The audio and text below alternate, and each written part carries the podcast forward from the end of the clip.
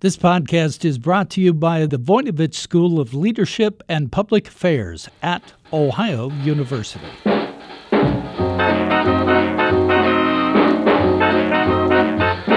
Hi, everyone. I'm Bev Jones, and this is Just About Work, where we talk about everything that might have an impact on your career. Our guest today is Jesse Roberts, who's the founder and CEO of Cheekys a very popular online boutique. It features cool Western style clothes and jewelry, all kinds of things for women. Jesse has published a fascinating book Back Roads Boss Lady Happiness Ain't a Side Hustle Straight Talk on Creating the Life You Deserve. The book is an intriguing combination of business advice, particularly aimed at women entrepreneurs, and the true story of Jesse's own life from her troubled childhood to her big success as a boss. She'll share some savvy advice for you, for your career, and for your life.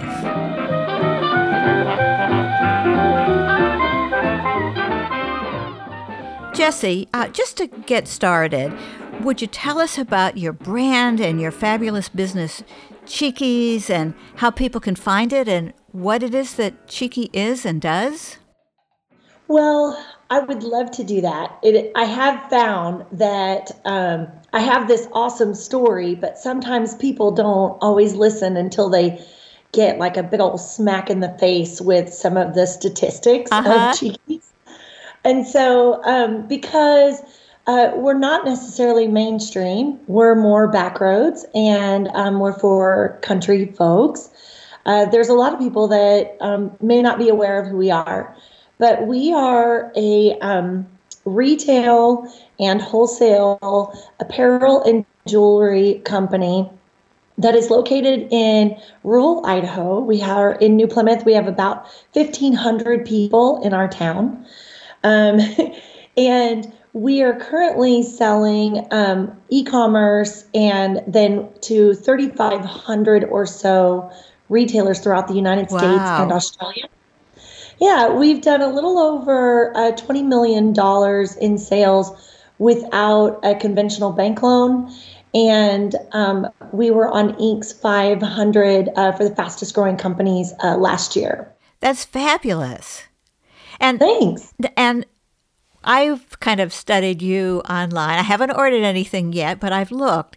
Um, so I, before we get to your bigger story, I have to ask who are your Cheekys Chicks, and how did they start calling you Boss Lady? Well, those are like two separate questions. Yes. but um, I actually talk in the book about how the whole Boss Lady uh, thing came about. I wasn't 100% comfortable with it in the beginning, um, but I've become a little bit more. Um, you know, comfortable with the title. I don't want it to ever feel like it's self serving. So I want other women to feel like they have the ability to be a boss as well. I'm not the only boss lady. I think I'm just one of the boss ladies. Um, so the chicks for us, we've worked really hard to understand our market and our demographic. We actually have six different um, core personalities inside of our chicks. But the chicks are really a community that I built um, out of my customers.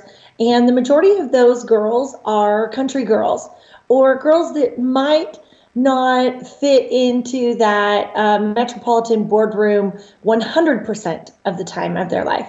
So we do have lots of girls that are uh, coasties and in big cities that love the product, but it's definitely something that they typically wear after work or uh-huh. just incorporate the jewelry into their uh, daily work attire. So we definitely are the rednecks, the bikers, the farm girls, the country girls, and and I love that about us. You know, I love country music.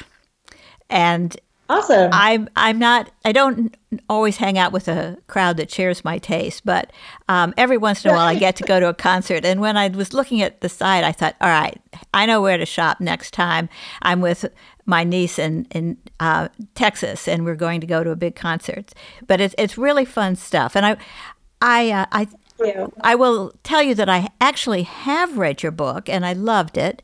Um, and I, I think that you have um, so many really savvy, smart business suggestions. You're data driven, you understand marketing and market research.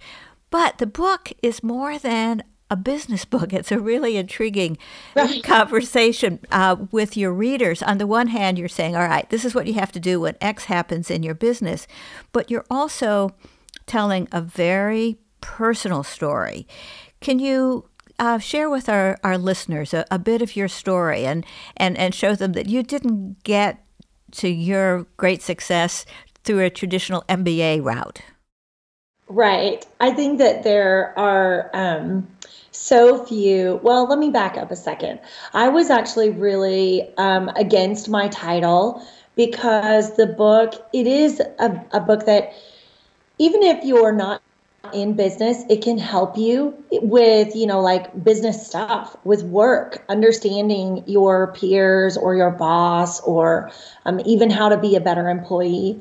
Um, and originally it was going to be a business book, but as my co-writer and I started writing it, um, we decided that it needed to be more than that. And I felt like at times that the title and cover just really didn't give the audience um, a true like picture into what the book was going to be like you know but it was my first book and so i learned a lot of things through that process but when I started out, I actually didn't want to write a book. That wasn't like my goal.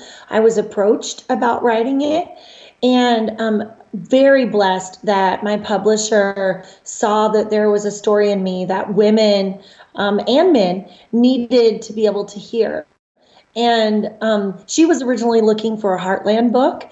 And I feel like we were able to accomplish um, several different types of book all in one book. It's an amazing and, combination. Thank you. And what I wanted was, you know, how the book even started was me sending a message to Inc. magazine, social media uh, department, and saying, "Hey, I really love uh, your magazine, and I love all the content you put out, but have you ever, you know, considered or really thought about the fact that there are so many?" mom and pops out there and um, boutiques and uh, small retailers that could really use content that works for us. And, um, you know, we don't always have the resources that you talk about. And, um, and yet collectively, we, we do make a big difference in, um, you know, the economy. And so uh, they uh, kind of took that little challenge and um, they have been working very hard uh, to try to produce more content that works for the small retailer. I'm, I'm very proud of the relationship that I've managed to grow and have with Inc. Magazine. And they um, knew someone that was a book agent. The book agent re- reached out to me, and it was kind of a snowball from there. And so my first intent was really to provide a book that a, a regular person, um, which I feel like we all are, but sometimes forget, could actually go into Barnes and Nobles or your book retailer or uh, pick the book up. And that day, the day they started reading it, they could start to find um, skills or a plan or a principle that they could implement immediately, not only in their business, but maybe in their relationships, um, whether they're business or personal, and actually start seeing a difference. Um, that they didn't have to go get something or uh, buy something or you know start something. They could they could literally just make a change with themselves.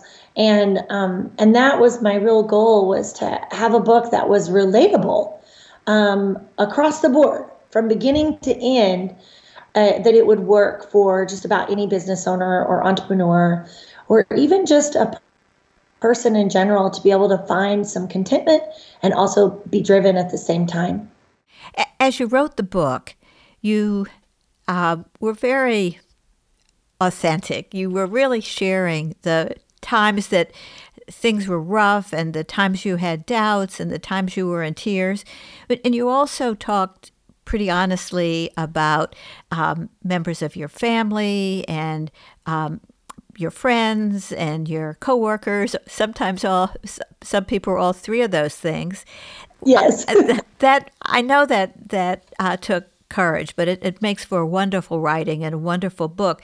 How have all of the people who are uh, close to you how how have they reacted to to your your very real and honest and and also fun book? Um, a lot of the people that are in the book, I made them aware that um, they were going to be in the book, and we talked about it. You can see there are some people who are not identified. Um, there have been some people that have reached out that were not identified and they were angry. Um, and then there were also people that were um, really honored to to be mentioned in the book and and didn't realize the impact that they had on my life. But I feel like um, we all are that way. You know, I don't know that we actually realize the impact that we have on other people. And so I'm constantly trying to encourage not only myself, but people around me to realize, um, you know, just how much we affect others and the memories that we leave with others. Um, I was very nervous. And so I actually had my Aunt Shirley, who is probably the toughest, meanest, and hardest loving woman I've, I've ever known. I had her read the book first because I knew that she would not be scared of telling me, "Hey, Jesse, you messed up. Like you can't yeah. put this in there." and um, I was really happy that she uh, she gave it her blessing. The book also spent six months in legal, um, making sure that uh, we covered all of our bases in the book. But I was very authentic, and um, there was this moment in the book, I don't know if you uh, remember this part, where my co writer and I talk about uh, our discussion about him being on the on the in the book and me acknowledging him. Uh, he is typically a ghostwriter and does not take much of the, you know, limelight. Yeah. And I did not feel like that was fair. I felt like it was just so inauthentic for me to claim that I can run this business, uh, be a mom, and just write a book on the side. Um, I needed other women to know that it takes more than just me to do great things. And so he told me, he's like, if you're going to do that, and we're going to tell the publisher that I'm going to be on this book, he goes, then um, there are other things that you need to also be willing to tell these women. Because he felt like there were so many people out there that um, they needed to hear that they weren't the only ones that might not have a supportive spouse or do have a supportive spouse, that they're not the only ones that have been abused and overcome that or are still dealing with it. Um, you know that there is there is um, domestic violence. There is uh, that goes both ways. There is um, sexual harassment that happens. There are bullies in the business world, and there are bullies in our own schools and from our own neighbors. And so it was really important that I just put it all out there and say, hey, you know, you're not alone. Um, it doesn't mean that we get to whine about it but it, it doesn't mean that we have to ignore it and we can't acknowledge it. You know, I was very terrified to have an asterisk next to my name and to have people say, gosh, that Jesse, she's done a lot um, being the victim of uh, sexual abuse or uh, physical abuse, or she's done a lot for a single mom.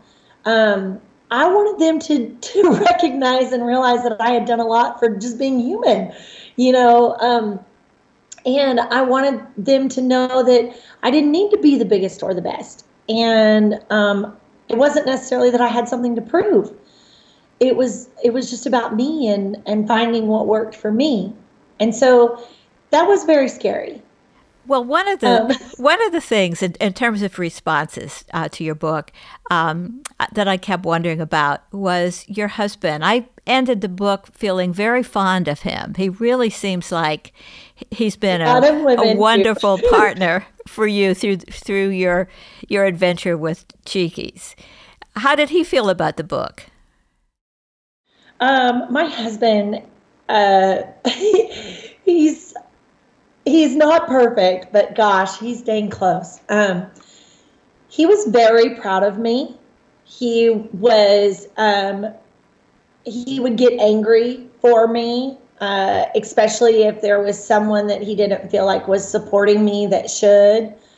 Um, he he's very comfortable with me being the center of attention. Um, I'm not as comfortable with it as he is, and um, I will say that I do hear often, "Well, I don't have a Justin." you know so she was able to do that because she had this amazing partner and i just want to say to those people because there are quite a few that i also didn't have a, a family unit like you would might suppose and i didn't have a town that rallied behind me um, and so i created those things and if you want a spouse like justin and you want customers like mine and you want a community or you want a family, then get off your butt and find it. Make that happen. I, I make yourself a person that can have someone like him. I, you know? I think that really came through in the book. Uh, I, I think you did a really good job of of showing that um, there are a variety of ways to build your family. There are a variety of ways to build the support network, and uh, different people take different paths. There was one example of a woman who had a best friend who was really supportive. There, there, I thought were very good lessons on how you look around and you f- see the bright spots and and you build on them. An- another theme I thought you handled really well, uh, again through honesty, uh, is is talking about how to get past failures. That when you're reaching out to people. They don't always say um, yes. They when you're counting on people, sometimes they let you down and and and maybe even con you, and you uh, felt okay crying about it, but then you got back up, right? Do you have yeah, any advice I, about for for starting entrepreneurs, starting marriages, or people starting anything about how not to to get too discouraged at the rough spots in the beginning? Well, I think that um, there that advice might be different in um, each instance. You know, when you're first starting out in a relationship, I definitely believe it's important to make sure that the the end is the same for you. Um, if it's not, then you know, sorry, that's a machine in the background. um, if it's not, then cut bait. You know, like it's time to get out uh, there's no sense putting yourself through that. And sometimes that's the same even with friendships. Um, and I guess I guess that works for jobs too. Uh, but I do think that people oftentimes just uh, give up on loyalty, and I, I hate seeing that. I hate seeing people think, oh, you know, like I had a bad conversation with my boss. I'm I better start looking for another job. Or you know, I've had employees that have worked for me that have um, made some really big mistakes. And I always say, I, I don't really judge you on the mistake. I'm going to judge you on how you handle it. You know, are you mature enough to admit that you made a mistake and that you um, that you want to get past it, that you want to to be different. Um, I do believe that people can change. I don't believe that you know a leopard always has uh, its spots. I think that that you're able to to be a better person if you really want to be. So, I think the biggest um, thing that I could give as advice to that, because I make mistakes all the time, um, and as the world becomes more and more text driven, uh, more and more mistakes and miscommunications, I believe, happen. You know, so you have to very quickly be able to cue in on um, if someone is not receiving things the way that you meant them to be. So I did. I think the biggest uh, advice I would give you is to just be self-aware and not be afraid to say that you're human and allow other people to be human. I, I had a guy on LinkedIn, um, you'll get a kick out of this. He sent me a message and he said, Hey, Jesse, was hoping we could get together for coffee. Um, he was a salesperson, right? Well, um, a couple of days later, he sent the same message, but he said, Dear Sarah, you know, I was hoping uh-huh, that we could get together. And my publicist watches my um, LinkedIn account for me, and she's like, I think you might have made a mistake. Uh, this is actually Jesse. And I kind of stepped in because he was like unbelievably embarrassed. And he was just like, I am so sorry that I did that. You know, that was a, a mistake. And I, I messaged him back and I said, you know, um, we're really, we're human. And I know that you're trying to make a living. And um, and it's okay. And he's like, I can't believe that you are so understanding to me. And um, that shows a real sign of leadership. And I said, Well, if we don't have empathy, then um, we're really just teachers. We're not leaders. If I can't understand that you are human, then I really am, I'm just, I'm kind of failing. Well, at my first book signing, he showed up. Oh, that's and, great and he was like, Hey, I just want to let you know that I wanted to support you back. Like, I wanted to be here for you because you were so kind to me. So, of course, I autographed his book and um, signed it Sarah. Uh, but, but, you know, like, I, I just think so often we become so quick to be judgmental and critical of ourselves and of others. And, and you really can um, create a long term relationship uh, just by allowing other people to be human and and allowing yourself to say hey i'm a real person and i, I messed up. Like can i have a chance to fix this?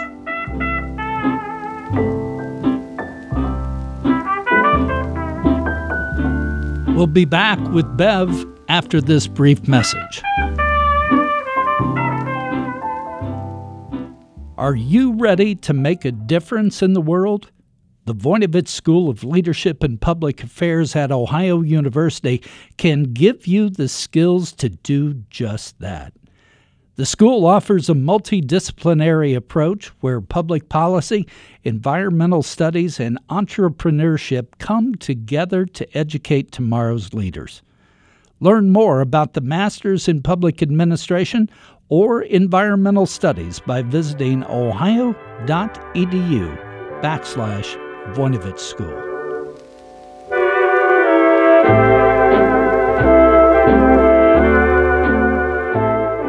Well, one of the things you you talk about a good bit, and I think it comes through indirectly as well in your book, is that you are very committed to not only letting your your employees, your team members be human, but encouraging them to keep learning from every event and to keep growing.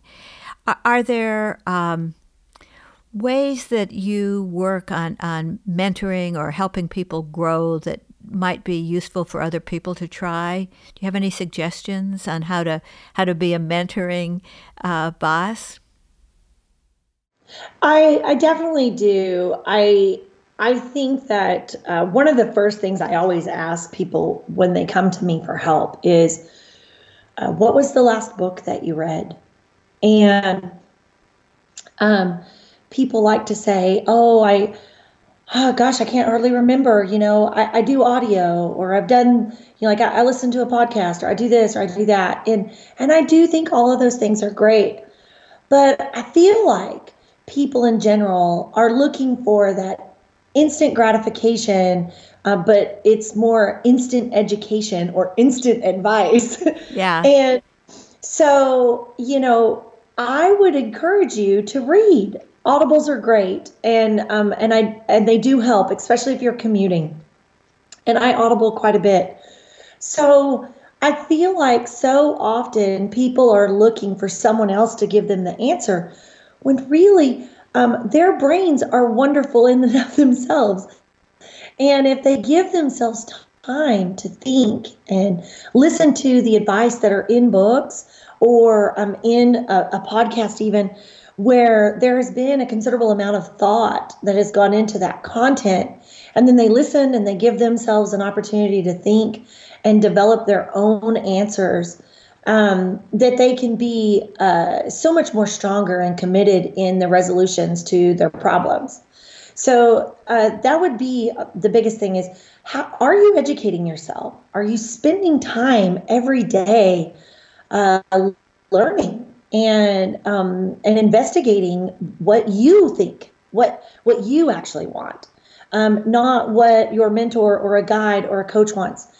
Um, I don't know if you remember the story in the book where I talk about the gentleman that worked for me that um, he wasn't selling very many cars, and um, I saw him at a ball game. Yes, and he was just so unbelievably happy with his family. So I was like, okay. So the next day I told him, I'm like, you can leave as soon as you sell a car. And he's like, what do you mean? You know, like I can I can sell one at nine o'clock in the morning and I could go home. And I was like, yeah. And so he like made sure that he had appointments set early in the morning and he was gone, you know, like most of the time. But he moved to selling 20 cars a month because he didn't want to be there. And so you know, oftentimes when I mentor people, I'm like, you know, this could be huge, this could be big, but huge and big isn't necessarily what that person might want. So I'm often asking them, what's perfect for you? Like, what is your ideal life? What is the life that you want to design for yourself, not the life I want to design for you? and um, and oftentimes they're not the same. And so I would really encourage people to um, self reflect and spend time educating themselves and learning about what they really want. I, I think that's great advice. I also would say, from your example, and you were just talking about, you, you started learning about sales on a car lot and you were very good at it. But I, I, I think for a lot of different um, um, activities, a little bit of sales experience can be very handy because it, uh, if you're good at it, you learn to listen and you learn to think about what the customer wants, and um, having that that orientation toward the customer, it, it, seemed to me to kind of carry over to the way you um, treated other people. You, you learned early to, to listen and figure out where are people and how do I how do I address things that they're interested in. Yeah, I think that's going back to the earlier advice of just being very self aware, you know, um, and and in that I don't mean paying attention to yourself as much as I mean paying attention to how much of yourself you're putting on other people. Yes, and not um, allowing them to really flourish inside of the conversation or the relationship. And um, you know, I think that everyone um, has to sell all the time. Okay, um, it's just inevitable. People always are like, I don't like selling.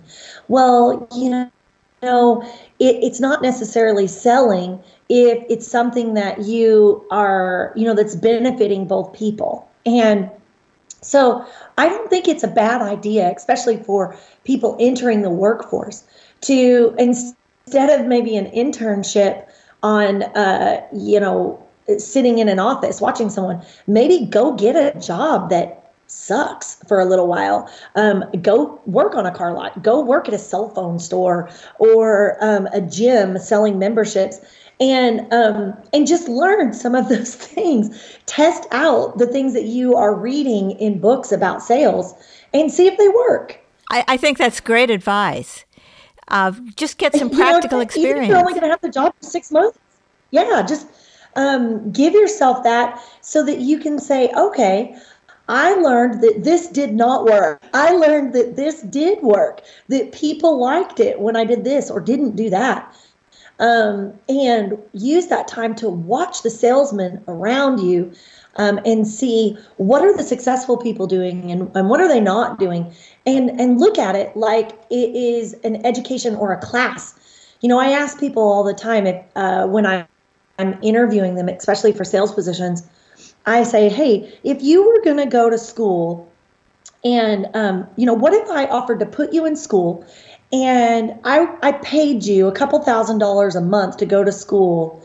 And at the end of one year, I uh, for your second year, I was going to give you a, a, raise. You, I would double your income for you, and then um, again, it would continue to raise until you hit about a hundred thousand dollars a year.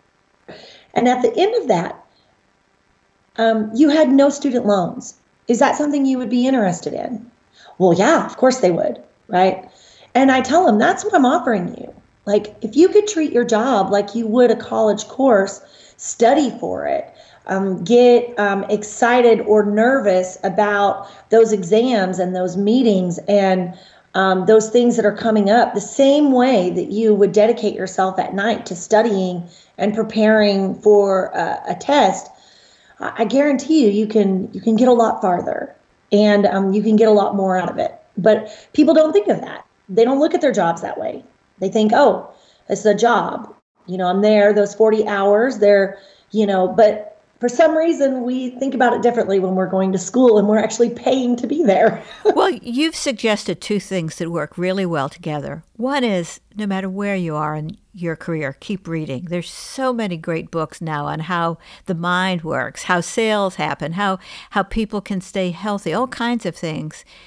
And then if you're always um, practicing um, your skills in dealing with people on your job, no matter how humble or boring it may be, there are always opportunities. So if you're getting the engaging with the books and then trying it out, no matter yeah. how limited your do- your job is, you're still getting ahead. All right. Well, this um, I feel like we could talk for a long time about um, about these things, but I just noticed the clock, and I, I want to change gears a little bit and ask um, a, a slightly different question because it's something that I'm personally really interested in, and that's about how um, how it's possible to create a business in a rural community.